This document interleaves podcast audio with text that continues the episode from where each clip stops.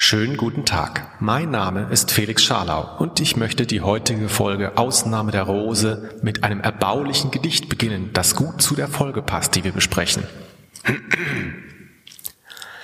Es ist ein Schnitter, der heißt Tod, hat Gewalt vom höchsten Gott. Heut wetzt er das Messer, es schneit schon viel besser. Bald wird er drein schneiden, wir müssen's nur leiden. Hüte dich, schöns Blümelein. Und jetzt viel Spaß mit der dritten Staffel Ausnahme der Rose.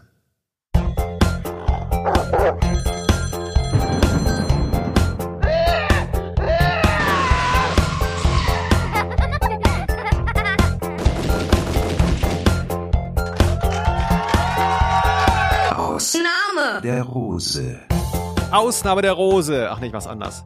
Au, au, au, au, Ausnahme der Rose. Wir sind wieder da. Der Sommer der Extreme geht vorbei. Das nächste Hoch ist da. Heute reden wir über den ultimativen Drei-Fragezeichen-Horror. Eine wandelnde Vogelscheuche. Oder ist der eigentliche Horror vielleicht doch ihr Opfer? Eine Stimme, die ein ganzes Hörspiel an sich reißt?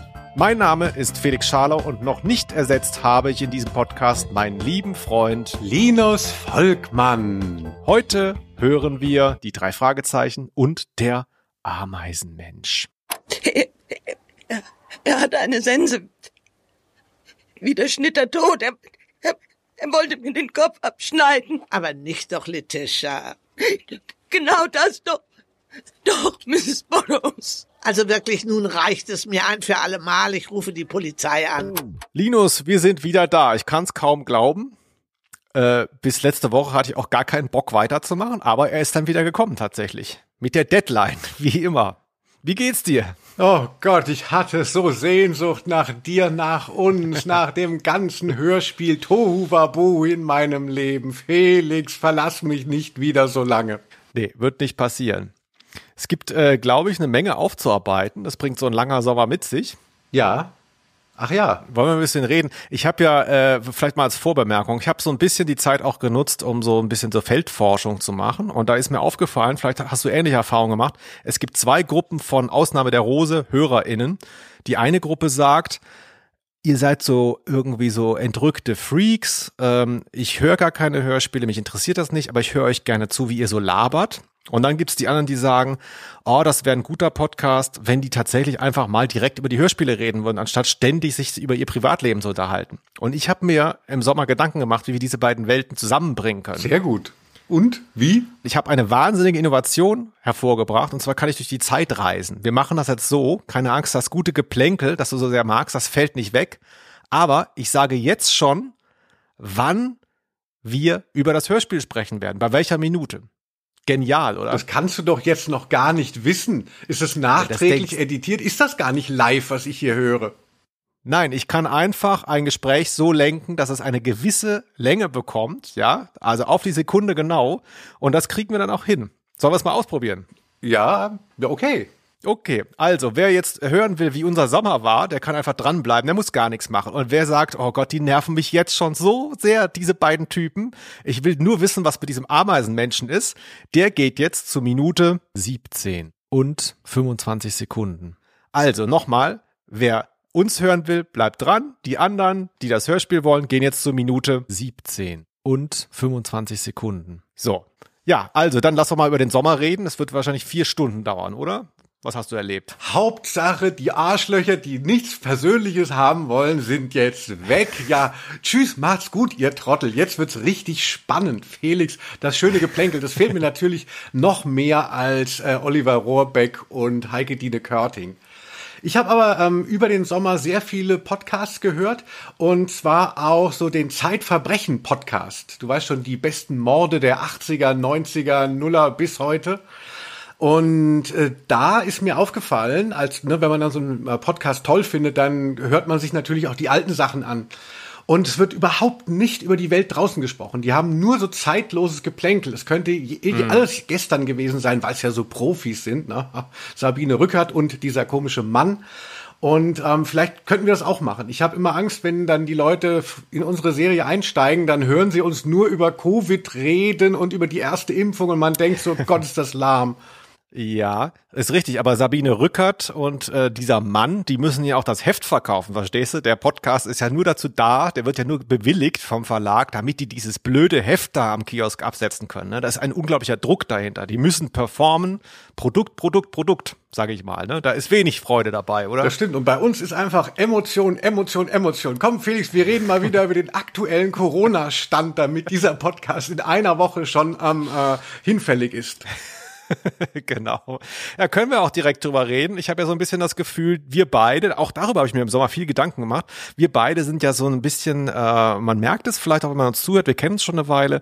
Und wir sind so ein bisschen wie Ying und Yang, habe ich gemerkt. Und zwar, du hast ja dir diese schöne Reise gegönnt, da hast ja eine Fernreise gemacht, kannst du gleich noch von erzählen. Und für dich ging quasi das Leben so endlich, alle Fesseln sind gefallen, jetzt hole ich mir mein Leben zurück. Und bei mir zeitgleich habe ich mir dann endlich dieses scheiß Corona geholt. Und ich habe das Gefühl, immer wenn es dir gut ging, ging es mir immer schlechter. Weißt das war wie so eine Waage.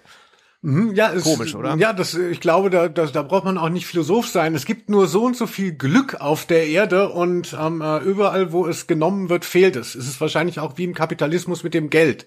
Ne, wenn äh, alle bei Cum-Ex einstreichen, dann fehlt es anderswo noch mehr. Ja, das kann gut sein. Aber äh, erzähl doch mal ein bisschen von deinem Sommer.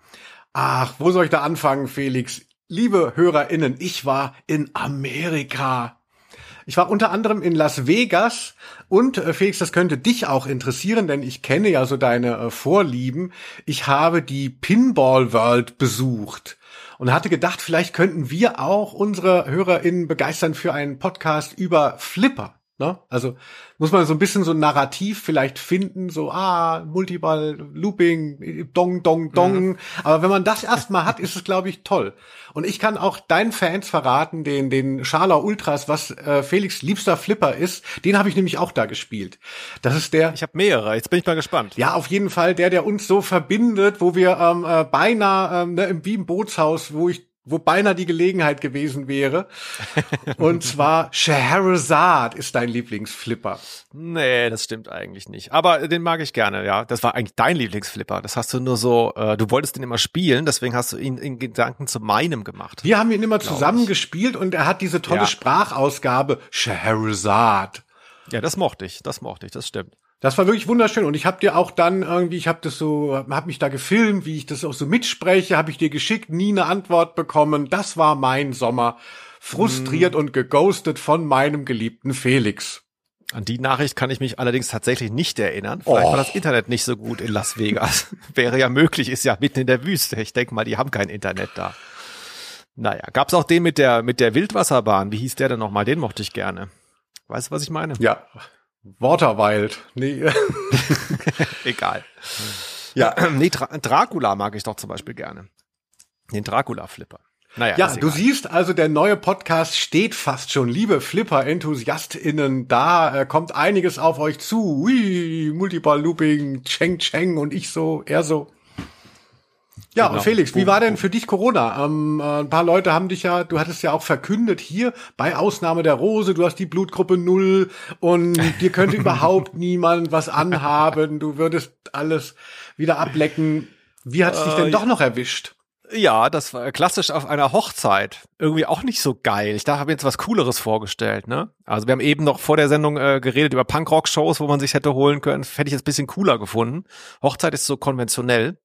Aber ich muss sagen, hat gut reingeknallt. Also äh, sehr ungeil. Genauso ungeil wie befürchtet. Ne? Also ich dachte, es gibt, es gibt da so dieses, oh, ich schmeckt nicht mehr so richtig und nach drei Tagen ist man dann schon wieder in der Disco, aber so war es bei mir nicht. Also das ging schon einen Monat.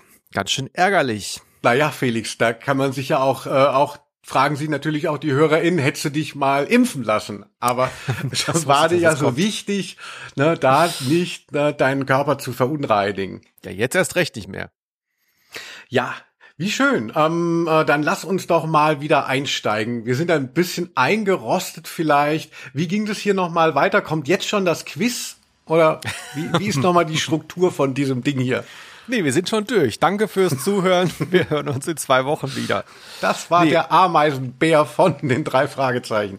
Nee, also ich hatte auch das Problem eben beim Mikro anschließen, wenn ich das noch kurz sagen darf. Dachte ich so, wie ging das denn nochmal? Was muss ich hier drücken? Weil es so ein bisschen kompliziertes Setup hier. Und dann, und dann ist es mir wie Schuppen vor den Augen gefallen. Mein Gott, ich fühle mich einmal so wie Linus Volkmann, der ja nie weiß, wie er das Mikro richtig anschließt. Es war ist immer wieder anders. Ich weiß auch nicht. Das war echt beklemmend. Jetzt weiß ich, wie du dich fühlst. Nee, also ähm, wir würden jetzt zum Beispiel, wir könnten zum Beispiel über Post reden, die wir im Sommer bekommen haben. Ah, Müssen wir nicht? Können wir ja, machen. äh, doch, du hast mir ähm, äh, von einem deiner Familienmitglieder eine Postkarte schreiben lassen aus Norderney, glaube ich. Oder ist das schon zu persönlich? Ja, das ist sehr persönlich, ja. Ach ja. Ja, hört, hört alle weg. Felix hatte nur Corona. Er möchte unser Mitleid, aber nicht unsere Bewunderung. Haben wir denn Post bekommen? Wir haben doch, ähm, wir hatten doch Sommerpause. Felix, uh, was hast du denn Ja, da? es gab, es gab auch Post tatsächlich bezüglich der Sommerpause. Da kann ich zum Beispiel jetzt mal beispielhaft, wir haben einiges an Post bekommen. Ich kann mal äh, einen, einen Brief, wollte ich schon sagen, eine E-Mail von Jana vorlesen. Moin. Der hat mir gut gefallen. Es steht gar nicht so viel drin, aber hat mir gut gefallen. Moin. Da ich euren Podcast nun durch habe und Ersatz für die Sommerpause brauchte, habe ich zum Hörspielplatz gewechselt und dort beantwortete sich eine eurer Fragen. In Folge drei spricht Heike-Tine Körting über Hans Petsch. Und egal, ob er wirklich so ausgesprochen wird, wenn Frau Körting den Namen so ausspricht, dann kann man dabei bleiben. Jetzt habe ich Page gesagt. Ich weiß halt nicht, ich hätte es nachhören müssen. Ich habe es aber nicht gemacht. Jetzt weiß ich wieder nicht, wie man den ausspricht. Aber ich glaube, sie sagt eher, so hatte ich es mir auch gemerkt, ähm, eher Page, dachte ich. Danke für eure wunderbare Abwechslung in der Hörspiel-Podcast-Welt. Freue mich schon, wenn ich vom Hörspielplatz wieder zu euch wechseln kann. Das war mir sehr wichtig, dieser Satz. Nochmal betonen. Ähm, Grüße aus dem Norden, Jana.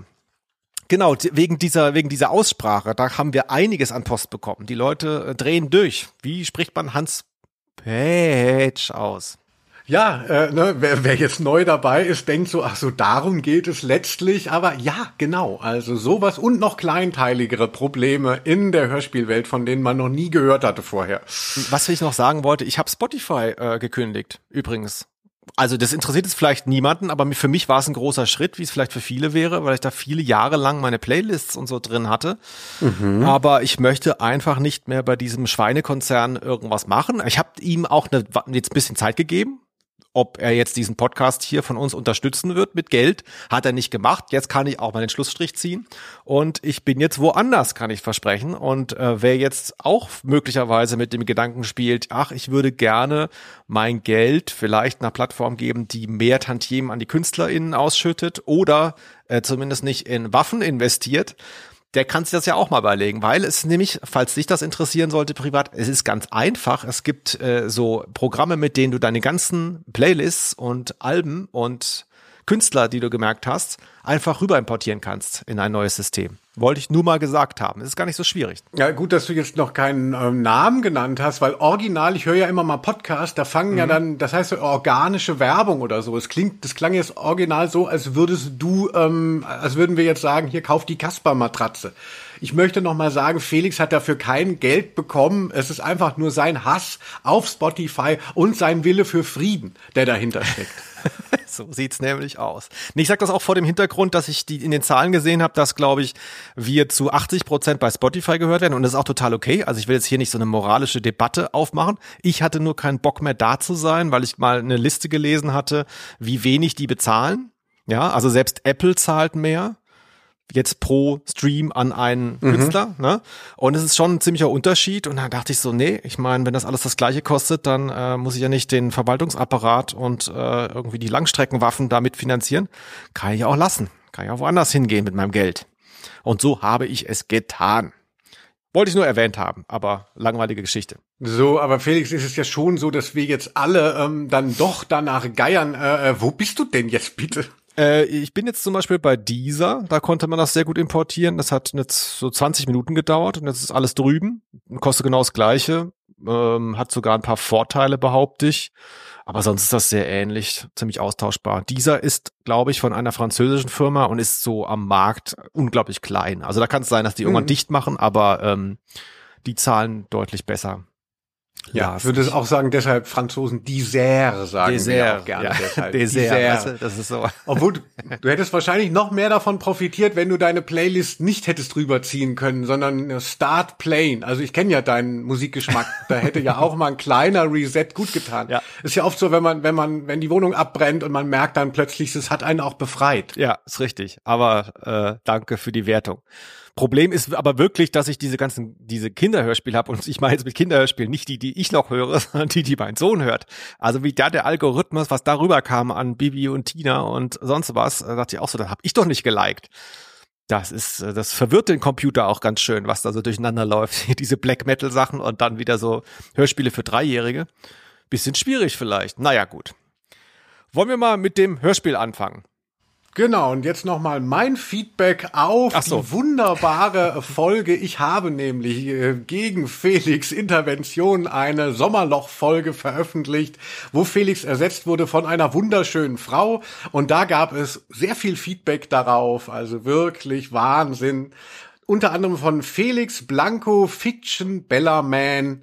Und zwar äh, schreibt er, finde ich eine Spitzenfolge. Quitty Seeds ist eine würdige, würdige Vertretung für Herrn Scharlau.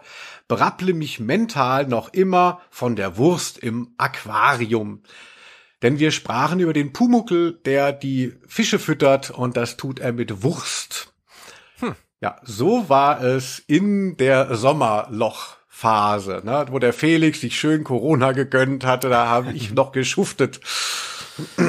Ja, hast ordentlich was ausproduziert. Ja, hier, der Felix, den kenne ich zufällig, mit dem arbeite ich zusammen. Er kann mal gucken, was vielleicht Unfälle können passieren, sage ich nur. Also, aber er hat auch schon mal einen Podcast gelobt, wo ich dabei war, immerhin.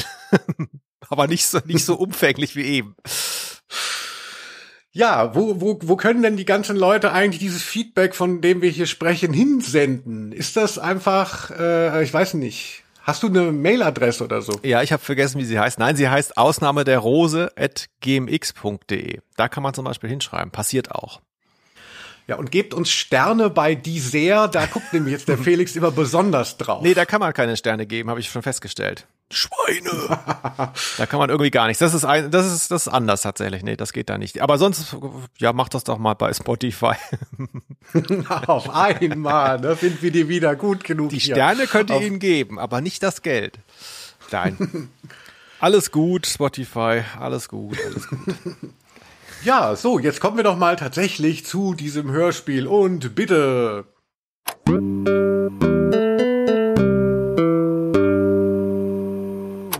Die drei Fragezeichen und der Ameisenmensch. Das ist Folge 32, erschienen, ich habe es sogar ganz genau irgendwo gefunden, am 12. März 1983.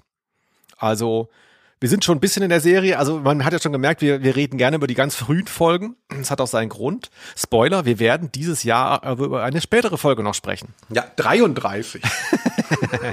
Nee, aber ähm, das machen wir noch. Nein, wir sind so ein bisschen bei denen vorne, aber es ist natürlich 32, da ist schon eine Menge passiert, aber es ist eine besondere Folge. Du hast ja schon vor dem Podcast, also vor ungefähr einer halben Stunde gesagt, warum haben wir denn, was soll denn diese Folge hier? Wieso hast du das genommen jetzt? So scheiße alles.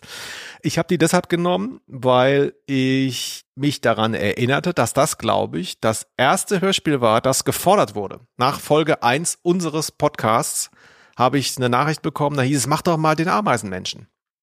Das ist so unheimlich. Und da habe ich mich dann auch wieder dran erinnert, dass das so horrormäßig ist und dachte, ach, das kann man doch mal machen, jetzt zum Reinkommen, weißt du? Hab erst überlegt, machen wir hier, weißt du, Adorno, Musiksoziologie, seine Vorlesung in Frankfurt, machen wir da mal das Hörbuch. Nein, wir machen hier mal den Ameisenmenschen. Ja, man muss ja eben wissen, die geraden Folgen äh, sucht der Felix das äh, Hörspiel aus und er ist mehr so die drei Fragezeichen Flanke in unserer kleinen Gruppe. Deshalb wundert das nicht, aber mich hat tatsächlich der Ameisenmensch äh, dann doch überrascht. Also ich kenne das alles irgendwie, aber das kannte ich jetzt wirklich äh, recht wenig von diesen frühen Folgen und habe es quasi wie neu erlebt. Ach krass, wusste ich gar nicht. Ich dachte, das wäre auch für dich vielleicht so ein Klassiker. Interessant. Ähm, genau, nur der Form halber, das Hörspiel wie alle drei Fragezeichen-Folgen gibt es regulär überall zu streamen, auch bei Spotify. Ähm, man kann es auch auf CD irgendwo noch kriegen, auf MC natürlich und äh, auf Vinyl, ich musste gerade nachdenken, auf Vinyl gab's das nie. Das ist, äh, glaube ich, die, ich glaube bis Folge 30 gab es Vinyl. Ich meine, Riff der Haie ist die letzte Folge, die auf Vinyl erschienen ist im Original. Die ist auch unglaublich wertvoll jetzt, wer die hat. Und danach war Schluss. Und die hier gab es tatsächlich damals nur auf MC noch und dann später auf CD. Soll ich mal den Klappentext vorlesen? Auf jeden Fall. Wir haben überhaupt keine Ahnung. Ameisenmensch, Ameisenmensch. Was soll das überhaupt sein? Hoffentlich sagt es Ja. uns der Klappentext. Es ist ja tatsächlich auch ein bisschen verwirrend. Eine Vogelscheuche erwacht plötzlich zum Leben und stürzt sich auf alles, was ihr in die Quere kommt. Letitia Redford beginnt zu verzweifeln. In ihrer Todesangst beauftragt sie die drei Detektive, das Rätsel der wandelnden Vogelscheuche zu lösen. Justus, Bob und Peter nehmen den Auftrag an und geraten unversehens selbst in Lebensgefahr. Ein Klappentext, ähm, wir haben ihn ja auch hier vorliegen, also tatsächlich abfotografiert von der Kassette. Da merkt man schon auch bei den Zeilenumbrüchen, da wurde wahllos nochmal irgendwie neu angefangen in der nächsten Zeile. Man hatte nicht viel zu sagen, man hätte noch Platz gehabt, aber es ist nicht genutzt worden. Das ist ein relativ schlechter Klappentext, finde ich. Du bist aber immer sehr anti-Klappentext. Ja. Also entweder ist es zu verlabert, ähm, äh, zu irritierend, zu kurz, zu hässliche Umbrüche, ne, Schusterjunge und so. Aber gut. Ich fand ihn eigentlich ganz schön, also dass eine Vogelscheuche stürzt sich auf alles und jeden und äh, sogar auf die Detektive. Also das ist doch schon eine ziemliche Verheißung, weil man bei Ameisenmensch vielleicht denken könnte, es ist gar nicht so bedrohlich. Da kann man ja einfach mal drauftreten. Ja, ähm, es ist ja eh das Problem dieser Folge, mh, dass es ja eben gar nicht um den Ameisenmenschen geht. Also es taucht einer auf, das ist dieser Wissenschaftler, der ist aber im Hörspiel tatsächlich eher so eine Randfigur. Im Buch ha habe ich gelesen, soll das ausführlicher geschildert sein.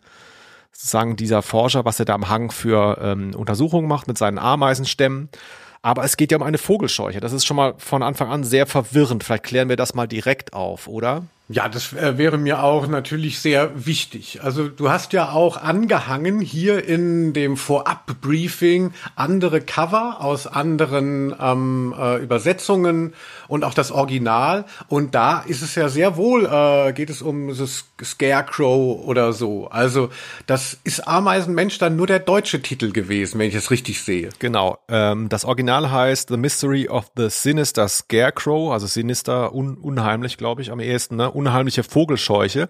Und die ist auch darauf abgebildet. Die ist auch, wir haben hier tatsächlich ähm, Buchversionen aus der Slowakei und aus Schweden auch noch. Und da ist überall tatsächlich dieser Sensenmann, also die Vogelscheuche mit der Sense abgebildet, die gerade ausholt und die drei Detektive stehen davor. Also das ist richtig horrormäßig eigentlich. Und im Deutschen relativ Eiger Rasch, die berühmte ähm, verstorbene Zeichnerin, Malerin, Illustratorin der drei Fragezeichen Cover hier fast schon am Verzweifeln. Es ist einfach eine Ameise drauf. Ja, ne, weil es die, es gibt ja auch keine, äh, eben diese Horrorfigur gibt es ja gar nicht in, als Ameise, Genau. sondern, also warum hat man die Folge nicht um Himmels Willen genannt, die drei Fragezeichen und die Vogelscheuche mit der Sense? Wahrscheinlich zu unheimlich, könnte ich mir vorstellen. Also ich hatte äh, noch eine andere These, die ich dir gerne mal vorstellen möchte, Felix. Gerne. Als ich, ja, genau. Und zwar würde ich denken, du hast ja gesagt, es kam 83 raus, wurde irgendwie so 79 oder so, wurde das Buch ähm, irgendwie adaptiert. Und also wir reden schon von den frühen 80ern. Und da hatte ich gedacht, vielleicht ist einfach das Motiv der Vogelscheuche zu gestrig als Horror. Also, ähm, dass man so daran denkt, so, ach, das ist so fünf Freunde, wo die Kids noch Bastkörbe in der Hand haben und an einem Getreidehalm kauen. Und ähm, dass dann eher so der Ameisenmensch ist so ein bisschen was Technokratischeres, ist mehr so 80er, mehr so Sci-Fi, Monstervision, Atomkraft. Ne? Also ich dachte eben, dass, dass man vielleicht denken könnte, so, ah, Vogelscheuche, nee, das brauchen wir in den 80ern nicht, da brauchen wir irgendwas anderes. Ja, kann auch sein. Ähm, jetzt, wo ich nochmal drauf schaue auf das Cover von Eiger Rasch, also die Ameise ist schön gemalt. Ähm, sie ist aber tatsächlich ja alleine auf dem Cover. mh, Quasi nur in einem Rahmen. Dadurch, wie du angedeutet hast eben, kann man ja nicht einschätzen, wie groß sie ist. Also sie könnte tatsächlich, sie ist recht rahmenfüllend auch. Es könnte quasi angedeutet gemeint sein, dass die jetzt überlebensgroß wäre. Was ja, Ja. gar nicht der Geschichte entspricht, aber zumindest wäre, wäre so ein Reinholer vielleicht für die Kids. Das kann schon sein, ja. Ja, oder es Aber ist halt einfach, dass äh, UserzerInnen dann immer gerne auch mal einen eigenen Akzent setzen wollen und man sagt so, ah, nee, wir machen das jetzt so, ich habe da eine viel bessere Idee als die intendierte. Ja. Ähm, also ich finde es so ein bisschen anmaßend. Also die Vogelscheuche mit der Sense, die aus dem Maisfeld kommt, also Stephen King-Fans ähm, äh, werden das kennen, das Motiv. Da gibt's ja auch diese Kurzgeschichte, die äh, verfilmt wurde, in einigen Fortsetzungen auch, die Kinder des Zorns. Das ist ja im Original The Children, äh, Children of the Corn. Witzigerweise dann Korn mit Zorn übersetzt. Korn ist ja Mais. Aber das ist natürlich auch eine ganz äh, gruselige äh, Sache. Und da noch eine Vogelscheuche mit einer Sense. Also, dass der Ameisenmensch da im Mittelpunkt steht, ist irgendwie seltsam. Aber dennoch, natürlich, Ameisenmensch ist auch ein USP, ein Unique Selling Point. Also natürlich kann man trotzdem auch sich das merken. Also, obwohl es einfach nicht der passende Titel ist. Ja, also ich kapiere es nicht so ganz, weil wir haben hier ja das Buzzword. Es gibt ja ein Buzzword in diesem Hörspiel und das ist die wandelnde Vogelscheuche. Das ist das, was alle Protagonisten, glaube ich, ich habe nochmal versucht hinzuhören. Also Justus sagt das die ganze Zeit. Ich glaube, das ist quasi die, die Bezeichnung in dem Hörspiel, die wandelnde Vogelscheuche, was ja so ein bisschen eher verniedlichend ist eigentlich, ne? Ähm, und das taucht ja auch hier einmal, ich habe es ja eben vorgelesen, auf dem Klappentext vor. Also das hätte man nutzen können. Die wandelnde Vogelscheuche, da wäre, glaube ich, so von beiden Welten was drin gewesen. Ne? Also du hast diesen Horror dann halt vielleicht nicht so drastisch wie irgendwie unheimliche Vogelscheuche, aber du hast das mit drin, worum es geht. Also das hätte ich einen guten Weg gefunden. Ne? Also das ist ein bisschen äh, schon sehr rätselhaft im Nachhinein. Ähm, und dennoch war es für mich tatsächlich früher eine wichtige Folge, muss ich sagen. Für deine Menschwerdung. Aber ähm, äh, ich würde gerne mal, wenn jetzt eben der Schwerpunkt auch auf den Insekten liegt, wollte ich dich noch mal fragen. Felix, viele kennen dich ja auch über deine Furcht. Du hast ja Angst vor Schlangen, Schatten und Impfstoffen. Ähm, welche Insekten fürchtest du? Äh, Insekten eigentlich keine. Also jetzt nicht, Ja? also nicht überdurchschnittlich. Ich habe, ich finde es jetzt nicht geil, sehr viele Insekten, aber ich habe eigentlich kein Problem mit Insekten. Hast du denn eins? Also, äh, ich weiß nicht, ich glaube, es sind Spinnentiere. Spinnen sind ja immer keine Insekten, aber ich habe schon so, so faustgroße, haarige Kellerspinnen, ne, die einen so aus dem Dunkeln anspringen. Also, das macht was mit mir. Hat das denn auch in diesem Hörspiel was mit dir gemacht? Denn hier kommt ja eine Zitat Tarantel vor. Ja, ich finde es aber noch schlimmer, als gesagt wird, äh, über die Vogelscheuche wird gesagt, dass sie so voller Ungeziefer und Spinnen sei. Das, das imaginiert sich die ähm, äh, diese äh, etwas äh, überforderte Frau, äh, Hauptdarstellerin oder die, die, na, du weißt schon. Letitia. Ähm, Letitia. Und das fand ich eine schlimme Vorstellung, dieses, dieses Zeug, aus dem quillt dann noch so äh, was raus. Vielleicht wie bei Fürsten der Dunkelheit von Carpenter, da gibt's ja auch, wo Alice Cooper plötzlich äh, zusammenbricht und sein ganzer Körper besteht scheinbar nur aus Maden oder Kakerlaken. Ähm, ja, also kleine kleine Nerd-Anmerkung. Ich sag's wirklich nur nicht, um anzugeben. Ich habe es einfach neulich in einem Kinderquiz gelernt äh, und habe es extra gegoogelt dann nochmal. Hier tauchte eine Tarantel auf. Die Szene hören wir mal kurz. Ja, es war eine Tarantel. Ich habe ein Handtuch über sie geworfen, getötet und dann in der Mülltonne verschwinden lassen. Eine Tarantel. Oh, ich glaube, ich würde auch schreien, wenn mir so ein Biest über den nackten Fuß liefe. Das kommt ja auch in, in vielen äh, Filmen vor, ähm, in vielen amerikanischen. Ne? Das Wort Tarantel ist da etabliert. Und das Interessante ist aber, die Tarantel ist ursprünglich eine europäische Spinne. Italien zum Beispiel gibt's die viel. Ja, das ist auch so eine große Spinne. Das ist aber nicht die gleiche. Das in USA sind meines Erachtens Vogelspinnen. Das sind unterschiedliche Tiere. Aber weil die italienischen Einwanderer die Tarantel von zu Hause kannten, haben sie die Vogelspinne dort Tarantel genannt.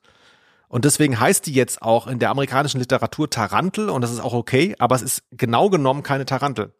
Uh, vor Vogelspinnen hatte ich als Kind besonders Angst. Die gab's im Extortarium und man wurde ja immer so viel ins, äh, in den Zoo geschleppt in meiner Jugend. Und da hatte ich immer, das war immer der beste Encounter, wenn ich die Vogelspinne gesehen habe und mich da gruseln konnte. Aber äh, auch nicht so giftig, glaube ich, ne? Passiert doch nicht so viel. Also als Kind dachte man immer, man stirbt sofort, aber ich glaube, das ist gar nicht so schlimm, oder? Ich würde vor Schreck schon sterben, also. Und äh, einer deiner großen Helden, Jeff Henneman von äh, Slayer, Ja. ist ja tatsächlich an einem Spinnenbiss gestorben. Es war aber jetzt keine Tarantel oder Vogelspinne. Das war doch irgendwas Kleines, oder? Gut, ich weiß nicht, wie, so gut drin in der Spinnenszene wie du scheinbar mittlerweile bin ich nicht. Naja. Also mal abwarten, wie es mir heute noch ergeht, denn du bist da wiederum auch nicht drauf eingegangen. Ich habe dir da vorhin noch äh, gewhatsApp, wir müssen 15 Minuten später anfangen. Ich wurde von einer Katze gekratzt. Blutig gekratzt. Ja, 15 Minuten lang, ja? Äh, äh, oder warum bist du so 15 Minuten zu spät? Ich musste hier die Wunde versorgen. Hier ist eine, äh, ich da äh, ganz kurz, ihr könnt jetzt schon wieder ähm, dann wieder weiter skippen, die sich nur für das Hörspiel interessieren. Ich möchte es aber kurz erwähnen, weil es wirklich völlig absurd ist. Also ich möchte jetzt nicht preisgeben, wo ich wohne in Köln. Ja, das ist ja irgendwie auch, ich bin ja so eine Art Celebrity hier über den Podcast geworden. Aber es gibt hier in der Straße gibt es die sogenannte Stammstraßenkatze. Die liegt immer vor der gleichen Garage so eine schwarze Katze, die ganze Zeit liegt immer auf dem Gehweg im Weg und alle müssen außen rumgehen. Und seit einem Jahr sehe ich die. Und dann dachte ich jetzt bei der Stammstraßenkatze, da gehe ich jetzt mal hin, bevor ich den Podcast aufnehme. Dann bin ich mit dem Fahrrad angehalten Aha. und die lag auf dem Boden, hat gedöst, dann hat sie die Augen aufgemacht, mich angeschaut, dann bin ich ganz normal, ich habe ja auch Katzenerfahrung, hingegangen und wollte den Kopf streicheln und in Windeseile ist die fauchend aufgesprungen und hat mir die Hand gekratzt, dass es geblutet hat. Und jetzt denke ich natürlich auch, ich krieg jetzt hier irgendwie, weißt du, die hat dann irgendwie Tollwut oder was. Immer nur da hier in der Gosse mhm. gelegen in Köln. Ja, klar, auch schon 28 Days Later ging auch so los. Ja. Oh weia, das ist ja wirklich krass. Ja. Äh, äh, aber du bist da hingegangen, um die zu streicheln, ja. das ist aber süß. Ich weiß auch, wie man Katzen streicht. Ich bin ja nicht blöd, ich bin ja nicht hingerannt oder sowas. Also ich weiß gar nicht, was mit der los ist. Also ich bin so wütend jetzt schon. Blödes Tier. Hm. Naja, aber das soll uns, mein Gott. das soll uns nicht aufhalten. Ja, aber das war doch mal ein schöner Exkurs. Also ich glaube, äh, der Podcast, also wir sind da jetzt wieder, ist jetzt die dritte Staffel äh, ähm, äh, und es kommt ja wirklich immer noch viel dazu. Also das ist jetzt schon eine gute Folge. Also gerade weil du auch mal sowas von dir erzählt hast. Ja, meine Wut, meine Alltagswut.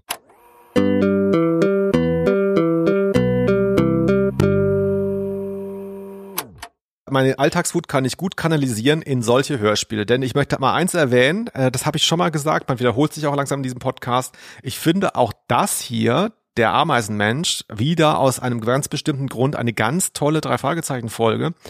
Nämlich, weil das Setting so schön ist. Ähm, es gibt ja bei allen Jugendserien, gibt es ja immer die Folgen, wo sie zu Hause sind, also sprich Internat bei TKKG, ja. Okay, fünf Freunde vielleicht nicht, die sind irgendwie immer im Urlaub.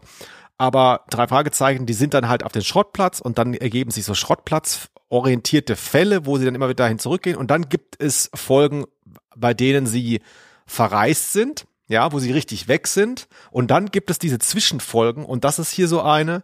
Und der Karpatenhund ist zum Beispiel auch so eine. Es sind nämlich Folgen, die eigentlich von Rocky Beach aus ihren Verlauf nehmen, aber diese Folgen sind so tight geschrieben von A.G. Francis, dass sie gar nicht zu Hause sind. Ne? Sie sind in dieser Folge hier kein einziges Mal in Rocky Beach. Es wird zwar erwähnt, sie fahren dann wieder nach Hause, aber quasi die Szenen spielen sich immer außerhalb von Rocky Beach ab. Also man spart sich, man hat, man hat so viel zu erzählen, dass man sich das völlig spart, jetzt so den banalen Alltag, sie sitzen da rum, langweilen sich, das Telefon klingelt. Das fehlt ja alles. Es ist quasi direkt ist man drin in der Handlung. Das finde ich geil. Ja, ich mag aber eigentlich auch bei eben so Hörspielen dieses Wiederkehrende, ne, ein bisschen das Geplänkel. Also hier gibt's zumindest die Karte wird wieder zelebriert und die Angst von Peter und dass der Fall nicht abgegeben werden darf. Aber ich fand es tatsächlich eher so ein bisschen irritierend. Dachte ich so, warum sind die denn immer noch da? Also also mir hätte es, ich bin ja auch jemand, der so Reality-TV TV mag, also ich hätte es schon irgendwie sinnvoller gefunden, sie wären noch mal irgendwo hingegangen. Also und nicht konstant bei den Leuten im Haus geblieben, die sie ja eigentlich gar nicht so ähm, erstmal willkommen geheißen haben. Also was mir an dem Setting äh, aber ähm, sehr gut gefällt, ist, dass auch hier kann ich mich mal wiederholen. Also es ist so retro-moderner Krimi für mich. Also dieses, es gibt so ein Ensemble, mhm. das würdest du mir bestimmt recht geben, aus recht schillernden Figuren, die alle etwas obskur sind und irgendwie eine Agenda haben, die man nicht so ganz ähm, durchdringt. Also ist, äh, ne, ist das nur dahingesagt oder sind die wirklich, was sie sagen? Und so werden ja heute wieder Krimis inszeniert. Das ist ja so Agatha Agatha Christie, ne? Ja. Hercule Perrault kriegt auch erstmal so eine Zugladung, ne, wie beim Orient Express von Figuren und die betrachtet man und fragt sich, wie hängen die jetzt alle damit drin? Und die Antwort ist ja wie in unserem Hörspiel, Spoiler, äh, dass es eben nicht nur einen Täter gibt. Mhm. Das ist ja auch so ein retromodernes Motiv von ähm, Krimis. Ja. Deshalb fand ich das Tier schon sehr amtlich.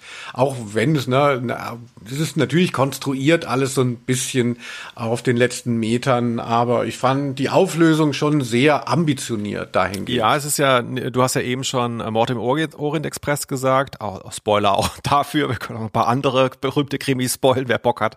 Nee, aber da ist es ja so, die sind ja quasi alle Täter des gleichen Verbrechens und hier ist tatsächlich, wie du sagst, äh, relativ kunstvoll für drei Fragezeichen Verhältnisse. Es gibt quasi nicht nur Tätergruppen, sondern es gibt genau genommen zwei Tätergruppen, die unterschiedliche Verbrechen begangen haben. Ne? Also hast ja auch noch diesen ähm, Kustos ist das Wort. Äh, von dem Museum da. Überhaupt dieses, dieses Museum ist auch für mich Teil des Settings. Äh, also du hast, wie du schon gesagt hast, Agatha Christie, du hast quasi so eine Art Kammerspiel in diesem mhm. Ort da, wo sie immer hinfahren.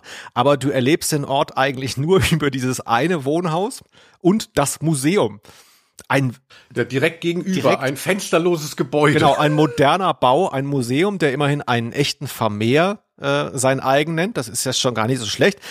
Man hat aber nicht das Gefühl, als wären da viele Besucher. Ne? Also die ganze Zeit ist die, die also Straßen sind vereinsamt. Es gibt keine anderen handelnden Figuren. Es werden zwar manchmal welche erwähnt, aber sie tauchen nicht auf, Besucher auch nicht.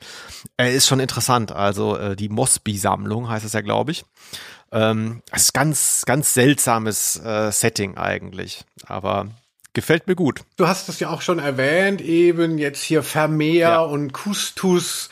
Das ist ja auch was, was, was, was mir früher als äh, im Original, als ich diese Hörspiele gehört habe, was halt so toll ist, ne? wenn man neue Worte lernt über ein Hörspiel, wo dann vermeintlich den Erwachsenen sowas durchrutscht, äh, so überhaupt nicht kindgerechte Worte, die dann teilweise so ohne Erklärung in dem eigenen Kopf existieren, auch wahrscheinlich vielleicht für immer, jahrzehntelang.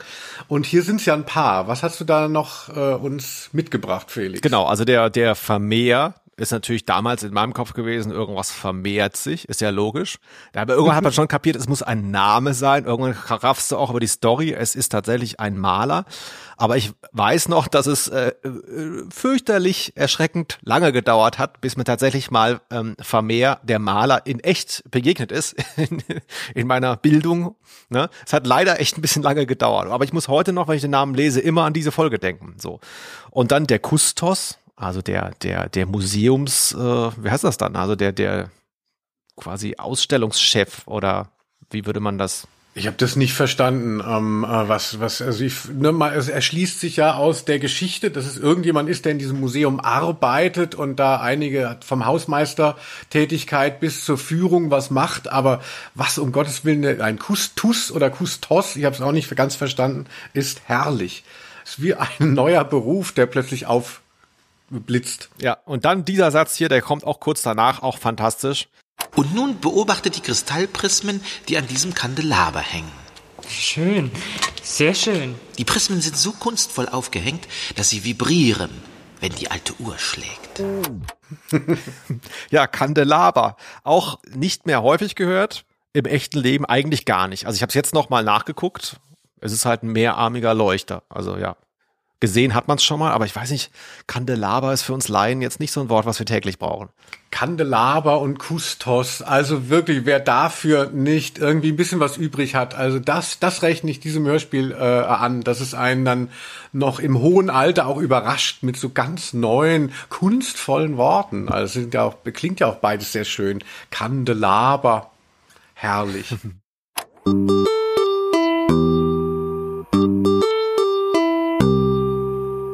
wenn wir gerade noch mal so im Detail sind, habe ich ja noch mal hier eine Szene ähm, mitgebracht, wo ich die noch mal drauf ansprechen wollte, Felix. Oh, das Ding hätte mir beinahe den Kopf mit der Sense abgeschlagen. Ich hab's gesehen, Just. Beinahe hätte dich mit der Sense getroffen. Ja, hab ich ja gesagt. Oh, Mann. Für mich klingt das jetzt so, als würde Oliver Rohrbeck darauf reagieren, dass Andreas Fröhlich ihm so eine Zeile vorweggenommen hat und äh, als würden sie da so ein bisschen um ein Textfragment oder ein, eine Textpassage drumherum noch improvisieren dass das äh, so gekommen ist. Sonst kann ich mir das nicht erklären, weil so steht es bestimmt nicht in dem Skript. Es ist ja sehr seltsam, dass er dann sagt, so ja, das wollte ich doch jetzt sagen. Ja, ähm, kann sein. Aber trotzdem immer noch seltsam, weil er muss es ja dann umformuliert haben. Ne? Also äh, beinahe hätte er dich mit der Sense getroffen, dann hätte äh, Andreas Fröhlich relativ gut das tatsächlich improvisieren müssen, um dabei ja auch zu merken, dass es nicht sein Satz ist. Und ähm, ich höre ja auch äh, hin und wieder mal den Bobcast, da kommt ja raus, ähm, dass er sich auch sehr unsicher gefühlt hat immer als Sprecher. Also da, da macht er relativ deutlich, dass er nicht gerade fürs Improvisieren geboren ist und ähm, da immer, ne, sondern eher Probleme hatte, Sätze überhaupt richtig zu lesen. Also irgendwie ist tatsächlich, aber du hast schon recht, das ist seltsam. Aber dadurch hattest du einen geilen Realismus, aber ja, ich glaube jetzt auch nicht, dass der Absicht gewesen ist. Kann ich mir nicht vorstellen. Nee, aber genau wie du sagst, also das hat eben dann so ein bisschen so einen Charme, wenn man merkt, dass nicht einfach nur irgendwas so ganz äh, akribisch durchgerattert wird, sondern so diese kleinen Fehler oder es ist ja jetzt kein Fehler, aber so Auffälligkeiten, ähm, das macht das ja auch gerade so ein bisschen spannend und irgendwie so ein bisschen beseelter. Also mir hat das eigentlich ganz gut gefallen. Ich hatte kurz noch gedacht, vielleicht waren die nicht zusammen im Studio und deshalb konnte man eben das musste dann eben äh, Oliver Rohrbeck das dann retten. Aber äh, ich habe dann doch äh, meiner Meinung nach waren sie ja doch immer zusammen. Also ja, soweit verfolge ich den Bod Bobcast ja auch. Obwohl seitdem im Bobcast ja äh, diese dieser ähm, von Andreas Fröhlich äh, wo er so im Mittelpunkt steht, immer sagt, dass er nicht so gut war, höre ich es jetzt auch. Also ich habe den nie in Frage gestellt. Und ich fand, bei dieser Folge hört man irgendwie, dass Andreas Fröhlich tatsächlich äh, der, un, ähm, äh, der, der untalentierteste äh, ist äh, im, im Aufsagen hier. Ja, ich hatte. Es tut mir leid. Ähm, der wirkt ein bisschen im Stimmbruch, hatte ich den Eindruck. Mhm. Aber sonst ist mir nicht, nicht negativ aufgefallen eigentlich. Ja, vielleicht war er verkatert. Ne? Auch schon wieder Als cool. Zwölfjähriger. Ja, genau. Auch schon wieder cool. Ja, überhaupt die Sprecher. Vielleicht gönnen wir denen jetzt mal einen ganzen Block, oder?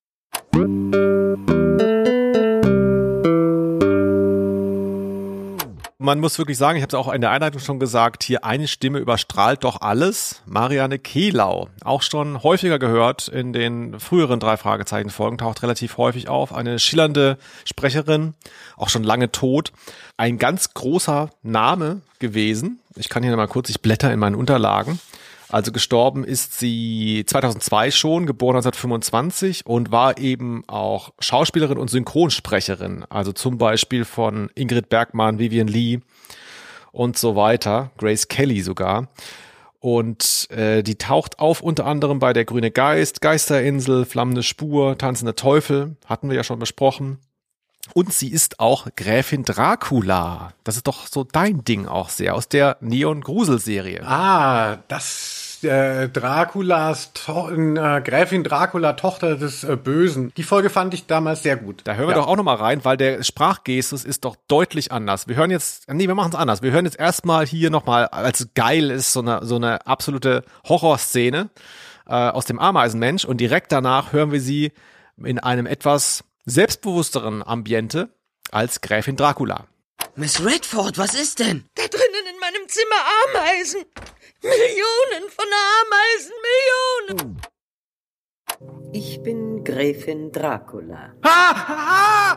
Wir werden gehen, sobald es hell geworden ist, Frau Gräfin. Sie können sich Zeit lassen. Ich mag Gäste, die sich Zeit lassen. Und ich bin froh über junge Gäste, so wie Sie. Junges Blut ist ungeduldig, aber es ist auch voller Kraft und Hitze. Nein! Wie gut sie diese unterschiedlichen Figuren macht, also wie, wie, na, wie unterschiedlich sie da auch wirkt. Ich muss sagen, hier im Ameisenmensch, äh, ich habe noch nie in den drei Fragezeichen, auch danach fällt mir jetzt keine, keine Szene ein, äh, so überzeugend so eine psychotische Angst gehört. Weißt du, was ich meine? Also so die Angst, die nicht nur, oh Gott, was ist das da drüben, sondern wo jemand so völlig am Rande des Nervenzusammenbruchs ist, nonstop. Und das bringt sie so geil rüber. Hier wird ja auch erwähnt, das fand ich sehr interessant, so aus psychologischer Sicht, das ist im Buch noch viel detaillierter, las ich, dass sie irgendwie in Europa war und dass sie jetzt in dem, wie sagt sie, im, sie möchte doch nichts mehr als in dem Elternhaus, in dem Haus ihrer Eltern ein paar Wochen in Ruhe leben. Das sagt sie ja irgendwann, ne? Und man merkt da schon, dass es irgendwie eine, so eine, so eine gebrochene Biografie, irgendwie hat die Probleme, irgendwie ist die einsam ja auch sehr stark und das ist tatsächlich im Buch alles genauso drin. Ne? Sie hat da irgendwie verschiedene Verlobungen gehabt, die nicht geklappt haben, steht wohl im Buch. Und äh, ne, wie man das in, in, in so, so äh, Literatur äh, dann gerne nennt, so diese Back-Wound-Story, also das, was schon passiert ist, bevor wir sie hier erleben an, an, an Schicksal in ihrem Leben, ähm, das hört man total raus, finde ich. Also das ist so gut gespielt, du hörst, dass da eine gebrochene Persönlichkeit ist, traumatisiert und jetzt kommt auch noch diese Vogelscheuche. Das ist schon geil, oder? Das war wirklich ein schöner Exkurs und auch, dass du das so toll eben aneinander geschnitten hast noch für uns. Also das wirklich auch Ausnahme der Rose ähm, vom Feinsten. Ich verwechsel sie ja, ähm, äh, bitte sei eigentlich mir nicht böse, Felix, immer mit Katharina Brauren, die ja die Schinkenomi in TKKG ähm, die Abenteuer im Ferienlager gesprochen hat. Ja, muss ich mich mal kurz. Ja, doch, ich weiß, ja, ich weiß, wen du meinst, ja. Ja, Oma Trölsen. Mhm. Aber ich habe äh, ich hab aber noch einen anderen Verdacht, warum dir die äh, Frau Marianne Kehlau so gut gefällt. Und das macht mich auch so ein bisschen glücklich. Denn, Felix, oh du hast ja bestimmt deshalb auch so ins Herz geschlossen, denn ihr Geburtstag ist der 31.1. Das stimmt, ja. Und das ist nämlich auch mein Geburtstag und deshalb ähm, äh, ist es ja auch so ein bisschen mein Krafttier. Sie ist 1925 geboren, ich 20 Jahre später in den Kriegswirren noch in den ausgehenden. Aber ähm, ja, also ja. Marianne Kehlau. Und äh, wie gesagt, ihr Todestag ist der 31. Oktober. Da kannst du ja auch jedes Jahr, ja, jetzt mal dich drauf freuen auf den Tag. Sorry. Nee, ähm, ja, nee, äh, es ist richtig, ja. Die ist ja kaum 31. Januar 25, dann ist sie ja 30 Jahre älter als du. Ja, genau. Und auch zweite Dekade Wassermann, also. Sehr gut. Nee, also ich kann mir vorstellen, äh, habe ich auch im Netz gelesen, ich gucke ja auch immer so ein bisschen bei diesen drei Fragezeichen-Folgen oder auch bei allen anderen, gucke ich so, was schreiben denn die anderen Nerds so in den Foren, ne? Gucke ich mal so rein, sind da interessante Fehler drin und so weiter. Und äh, hier habe ich mehrfach gelesen, dass es die Leute unfassbar nervt. Also die, ich war überrascht, diese Folge hat ein schlechteres Standing unter den drei Fragezeichen-Nerds, als ich dachte, weil bei mir ist sie recht weit oben aber die Leute sagen, ja, ist so ein bisschen eindimensional, es passiert ja nichts und am Schluss kommen alle Täter wie Kai aus der Kiste und diese Frau nervt so, die die ganze Zeit alles zusammenschreit. Und klar, wenn man das jetzt zum Einschlafen hören will, das geht gar nicht, aber äh, also ich, ich behaupte, ich sehe es positiv, ich behaupte, die reißt das ganze Hörspiel an sich, aber auf so eine geile Art. Ja, ich mag auch äh, Frauen, die so ein bisschen over the edge sind, also und auch eben in der Kunst. Also nee, mich hat das auch nicht gestört. Ja. So, haben wir noch, ähm, äh, wir haben ja noch einige prominente Sprecher, aber äh, ich würde dann vielleicht noch mal anbieten, wir haben ja auch Volker Brandt hier. Mhm. Und ich, ich war ja in äh, Amerika, die Älteren von unseren HörerInnen werden sich erinnern. Und die Straßen von San Francisco, das ist eine ganz bekannte äh, Cop-Serie. Da spricht ja Michael Douglas, beziehungsweise da spielt Michael Douglas und dessen Stimme ist untrennbar mit Volker Brandt verbunden. Dasen wird vor Gericht gestellt. Er ist nur verwundet, aber der andere Bursche konnte abhauen. Welcher andere Bursche? Dan. Soll ich das Ding ballistisch untersuchen lassen? War der auch später noch äh, der Synchronsprecher von Michael Douglas? Der ist 40, seit 40 Jahren äh, der Synchronsprecher. Ach, ich glaube sogar immer noch. Witzig. Also er, äh, ja, also das, ich habe ihn jetzt in, in einem YouTube-Video noch mal gesehen, einem halbwegs aktuellen, und er ist schon über 80, ja. also er ist jetzt Mitte 80 und ähm, also so ganz so leicht geht ihm das nicht mehr von den Lippen. Aber na, dadurch, dass natürlich auch Michael Douglas jetzt älter geworden ist, geht es eigentlich noch.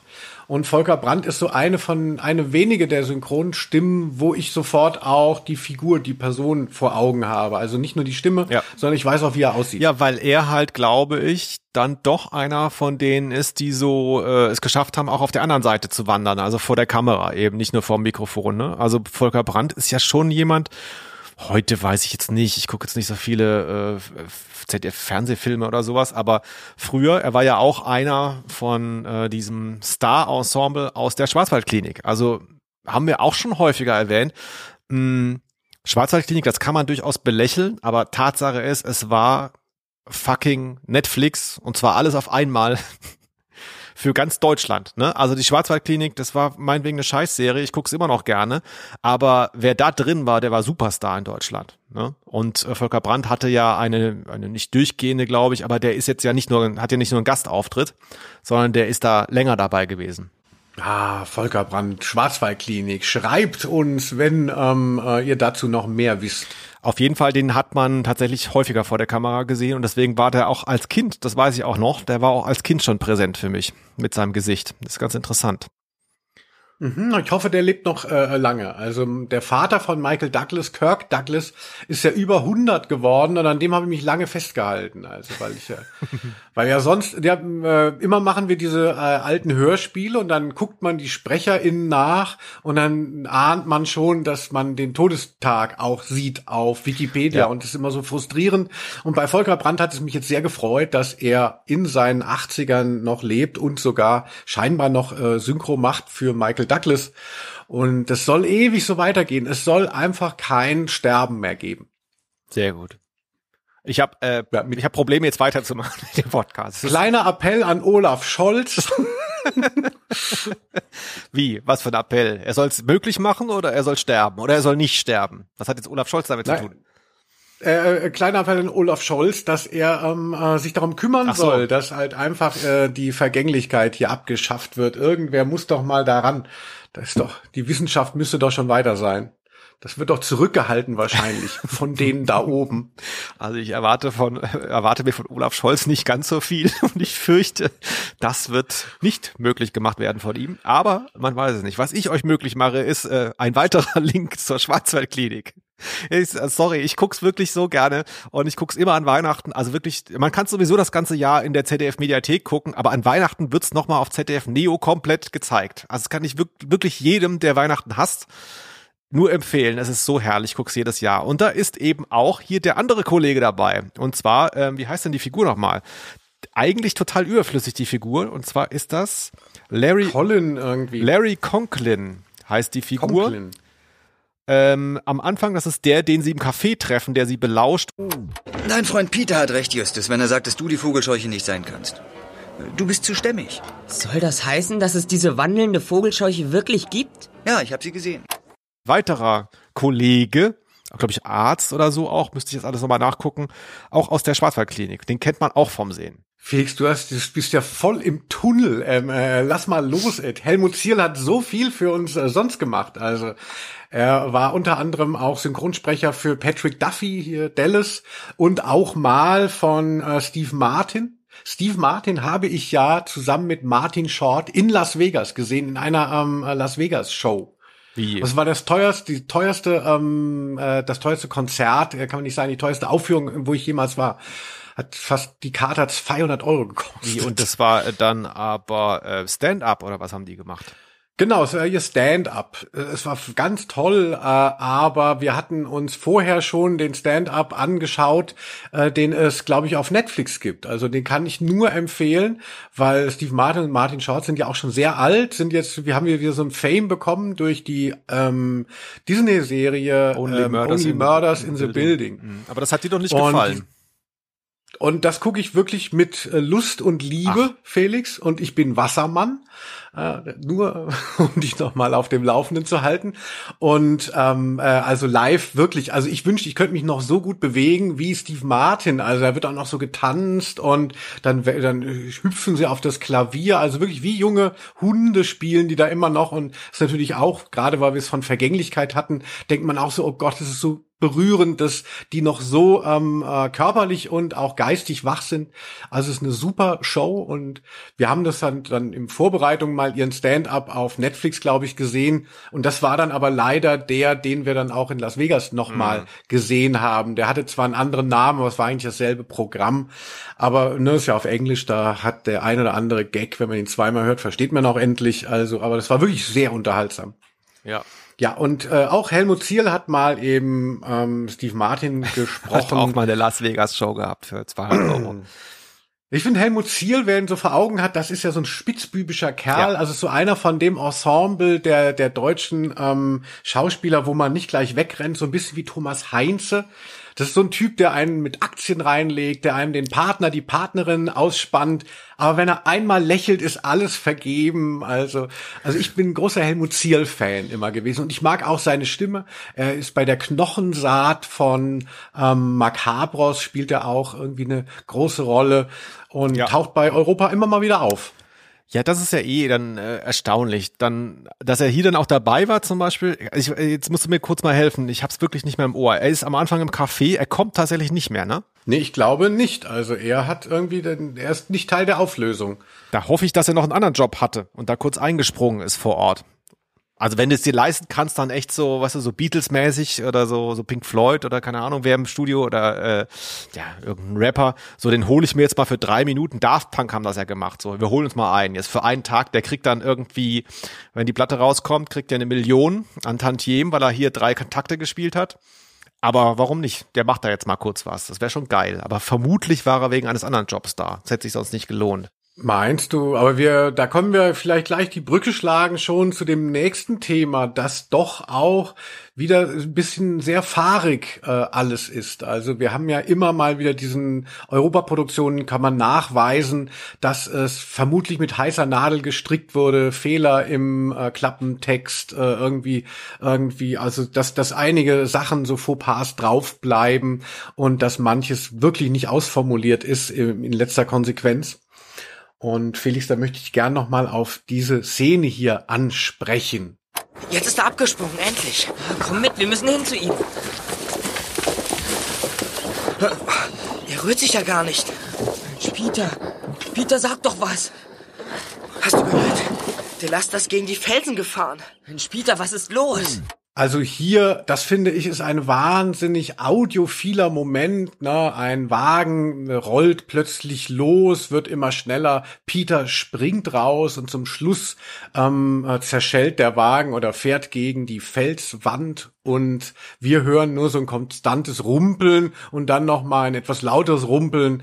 Da würde ich denken, so, mein Gott, wenn man Hörspiel macht, ja, also dass man da nicht sagt, okay, diese Szene müssen wir doch jetzt ein bisschen ähm, anmalen mit unseren Sounds. Oder reicht dir das Gerumpel, Felix? Ja, also jetzt, wo ich drüber nachdenke, mich hat's nicht so gestört, aber jetzt, wo ich drüber nachdenke, würde ich sagen, die Szene wäre schöner, wenn sie von Peter mhm. erzählen würde. Verstehst du?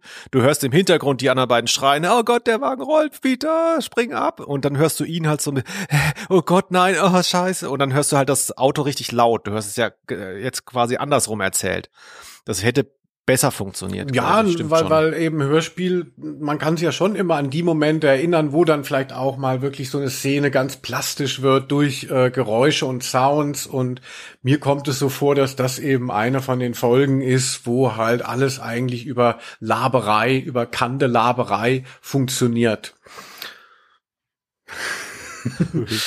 also das, äh, da ist so, also in dem Moment finde ich es halt wirklich verschenkt, ne, dass die die ganze Zeit eben, ne, die diese Frau ist ja immer so ein bisschen laut und so, das hat ja dann auch eben so einen Mehrwert, dass dass das so ein bisschen bunt ist. Aber warum höre ich denn jetzt nicht diese dramatische Szene äh, in irgendeiner anderen Form als einfach nur Rumpel, Rumpel, Rumpel, ja, okay, er ist rausgesprungen. Danke für nichts. Was mir nicht gefallen hat bei dem Hörspiel, mh, mm, ich höre ja normalerweise tatsächlich die Kassetten oder zumindest die alte Abmischung. Ich habe da noch so MP3s, jetzt habe ich es mir ja auch bei einem Streamingdienst angehört. Und da ist es ja so bei der, man sagt ja immer, ja, das ist jetzt die neue Musik. Und das ist ja nur die halbe Wahrheit, ne? Also es gab diesen Rechtsstreit, diesen berühmten, dass große Teile der Musiken von früher, von den Originalabmischungen nicht mehr dabei sind, sondern neue. Aber das ist tatsächlich nicht ganz richtig, denn es sind ja bestimmte Musiken stehen geblieben. Also es gab ja verschiedene Kataloge, aus denen sich damals bedient wurden. Und aus äh, dem anderen, also es geht ja um diese Sachen mit Bert Brack, wie sein Pseudonym war. Und andere Musiken, die sie hatten, sind aber drin geblieben. Und das ist noch blöder eigentlich, weil hier habe ich, das ist mir noch nie so krass aufgefallen, hier hast du quasi die Musik, die irgendwie 1983 angelegt mhm. wurde, irgendeine Streichermusik, auch eine schöne Stimmungsmusik, die ist drin geblieben. Die beendet eine Szene und geht dann in so eine Art ähm, Kreuzüberblendung mit einer jetzt neuen Musik und die ist dann so eine Art elektronischer Beat. Und es passt nichts, die Tempi stimmen nicht. Dann weiß zum Beispiel auch die neue Musik nicht, wo sie aufhört. Es gibt Szenen, da ist im Hintergrund noch die halbe Szene lang Musik stehen geblieben. und dann hört sie auf einmal auf. Also es ist wirklich so, bei allem Respekt, das ist so schrecklich gemacht, so lieblos gemacht, wie da diese Musik drunter gelegt ist. Und es geht jetzt gar nicht darum, finde ich jetzt die neue Musik besser oder die alte, sondern es ist einfach ganz, ganz unrhythmisch und schlecht drüber gelegt. Weil, wie ich schon mal gesagt habe, so ein Hörspiel ähm, so eine Anordnung von Text und auch Geräuschen hat ja schon einen eigenen Rhythmus. Und wenn man da Musik drunter legt, dann merkt man einfach mit ein bisschen Gehör, das passt jetzt gut oder das passt gar nicht. Und dann muss man das anders machen. Dann muss man es verschieben oder eine andere Musik nehmen. Aber das ist hier völlig egal. Das ist gefühlt in, in einer halben Stunde wurde das drunter geklatscht und ähm, fertig. Und das fand ich hier auffallend schlecht gemacht. Genau, also ich denke, das äh, fasst nur zusammen, dass es bei Europa bei diesen Produktionen einfach keinen Respekt, keine Wertschätzung für die Musik gab. Deshalb kommt es, kann es meiner Meinung nach auch erst überhaupt zu diesem Rechtsstreit kommen, dass ja halt vorher schon dieser Komponist nicht gewertschätzt wurde mit seiner Arbeit und dass man dann später halt, halt irgendwas brauchte. Das ist halt einfach irgendwie, ne, das wird da halt hingeworfen und das ist aber nicht, dass man sagt, ah, damit möchte man arbeiten, das gehört zu der Stimmung, sondern sondern so Hauptsache ist es irgendwie drauf und weiter geht's im Text. Im wahrsten Sinne des Wortes. Ja, aber gut, ähm, äh, wollen wir es mal nicht, wollen wir es mal nicht so nachtragend sein. Ne? Es hat natürlich auch seinen Charme, auch dieser seltsame äh, Clash von den Sounds. naja, warum nicht?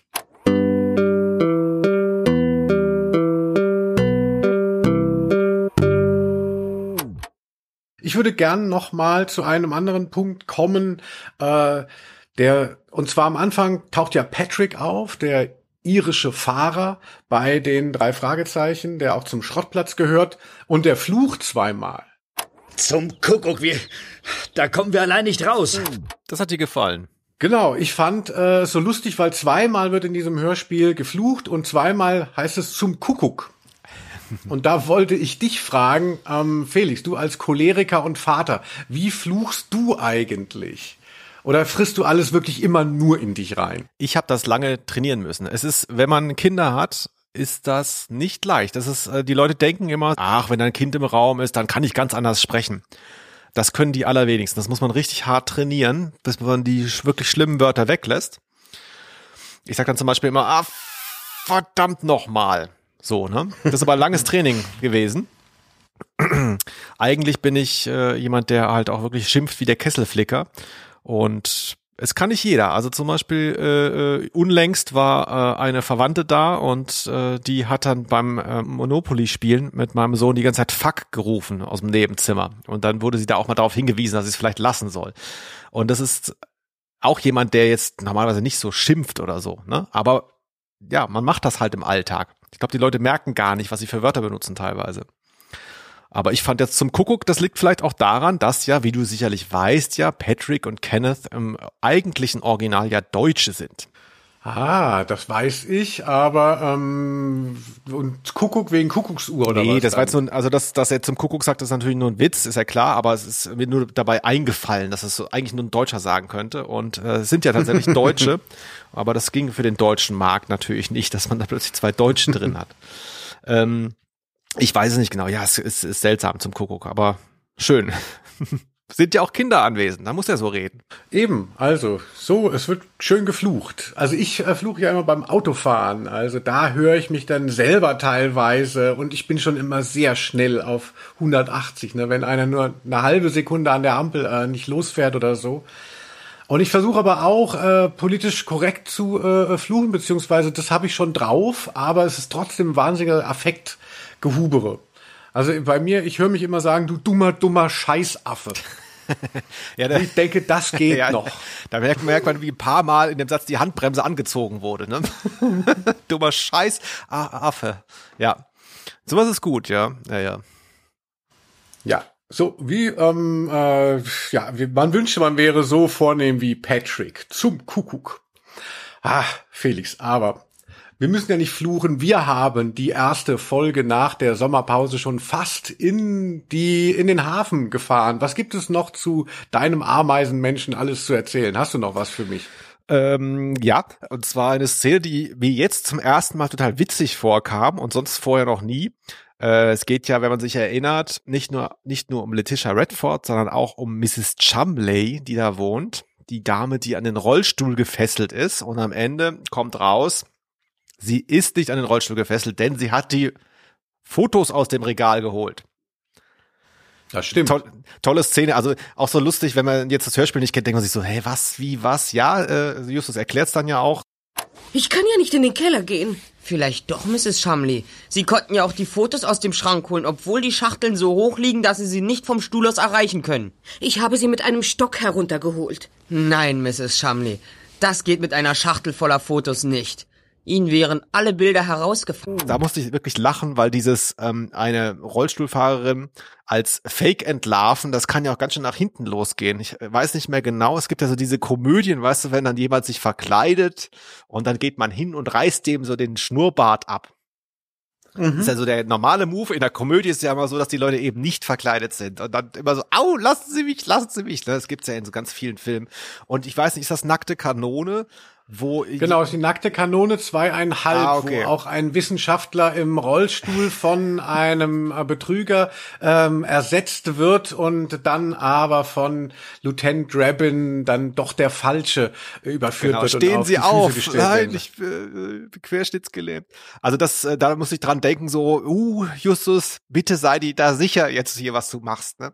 Also das kann schon auch nach hinten losgehen. Ja, und aber gerade auch bei Sprachsensibilität, das ist ja auch immer ein großes Thema in unserem Podcast, äh, fällt mir natürlich auf, es gibt einmal, wie du es jetzt auch äh, ähm, äh, zitiert hast, ne, an den Rollstuhl gefesselt zu sein und dann gibt's noch einmal, sie ist an den Rollstuhl gebunden, was ja quasi dasselbe ist, aber es muss natürlich heißen, ähm, äh, in der richtigen Diktion müsste es heißen, auf den Rollstuhl angewiesen hatte uns ja damals, wir haben mal zusammen mal beim Intro bei einem Musikmagazin gearbeitet auch und die Lektorin saß im Rollstuhl und die hat sich immer sehr geärgert, wenn eben an den Rollstuhl gefesselt Ja. in irgendwelchen Texten auftauchte. Ja. Aber ist jetzt im Bereich von Europa noch äh, sozusagen ein, ein kleineres Versäumnis, was Sprache angeht. Also wir haben ja äh, krassere Fälle gehabt und Spoiler, wir werden auch noch krassere Fälle haben. Du bist da ja an was dran. Ganz genau. Ha, wie dem auch sei. Willst du mal dein Quiz haben? Ja. Denn ich habe es wieder, wie immer, vergessen zu sagen am Anfang, es gibt jedes Mal ein Quiz.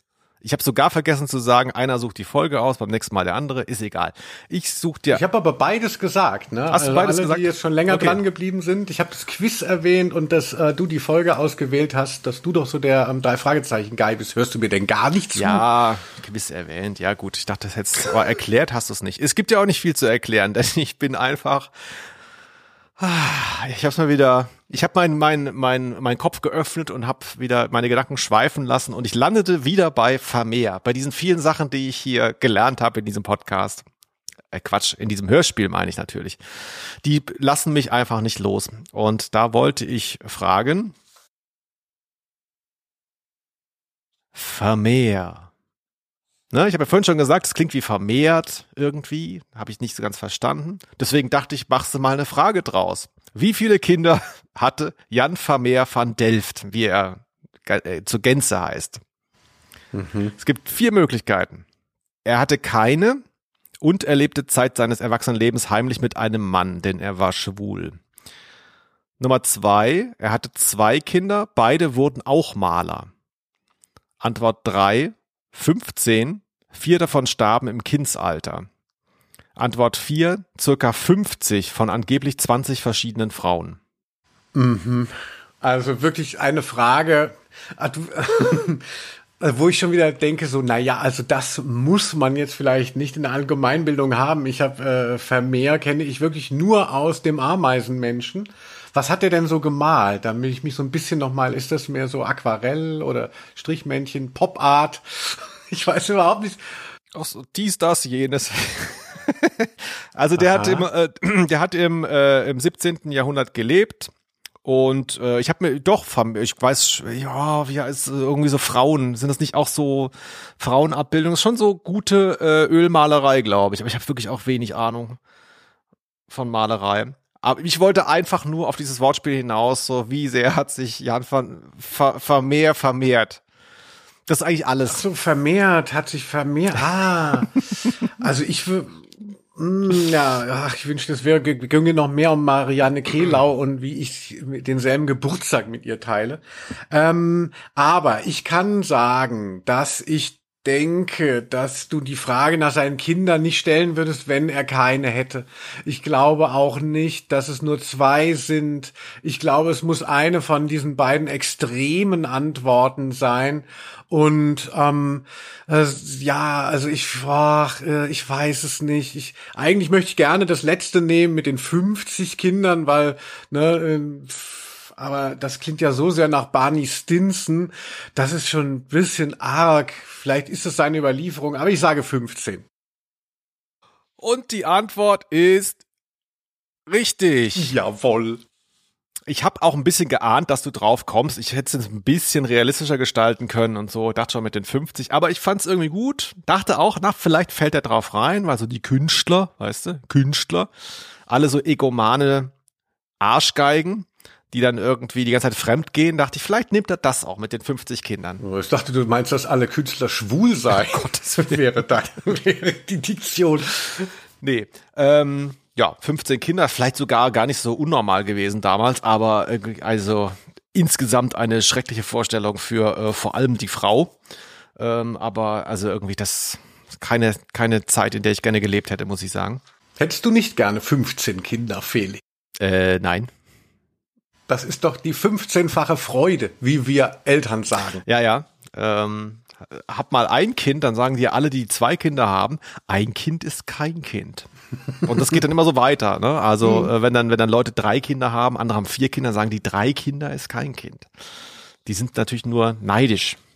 Ach, alle sollen sich mal an Vermehr halten. Aber äh, wollen wir nicht vergessen, dass ich zum dritten oder vierten Mal in Folge das Quiz gewonnen habe. Ja, ähm, muss sich was ändern, ganz klar. Und jetzt, wo ich schon das so, so eingeführt habe, dass ich gar nicht über das Hörspiel spreche, sondern nur so einen Aspekt rausnehme und den dann so aufblase, frage ich einfach beim nächsten Mal, was ist die Quadratwurzel von drei Milliarden, 767.000 und so weiter. Irgendwie sowas frage ich jetzt einfach mal, dass ich mal wieder gewinne. Ja, Felix, äh, du wirst dir die Zähne an mir ausbeißen, denn ich kann dich lesen. Weißt du, ich weiß gar nicht die Antworten, aber ich weiß, was du ähm, repräsentierst. Du hast so ein schlechtes Pokerface. Naja, siehst mich ja kaum. Oder hörst du es in der Stimme? Ja, ich bin jemand, äh, ich habe die Gabe der Empathie. Um andere zu manipulieren, benutze ich sie zwar nur, aber ich habe sie. Gut, dann glaube ich fast, das soll es schon gewesen sein für heute. Man merkt, wir sind noch nicht so ganz äh, in diesem Flow drin. Ich habe schon wieder so Wortfindungsstörungen, aber man darf auch nicht vergessen, ich habe drei Monate lang wieder nicht geredet. ich komme wieder rein, auf jeden Fall. Bis zur nächsten Folge bin ich wieder voll da. Ich fand's fantastisch. Ich auch. Mein Name war Felix Scharlau. Ich war Linus Volkmann. Und wir hören uns Sonntag in zwei Wochen wieder. Oh Gott. Tschüss. Aus Name. der Rose.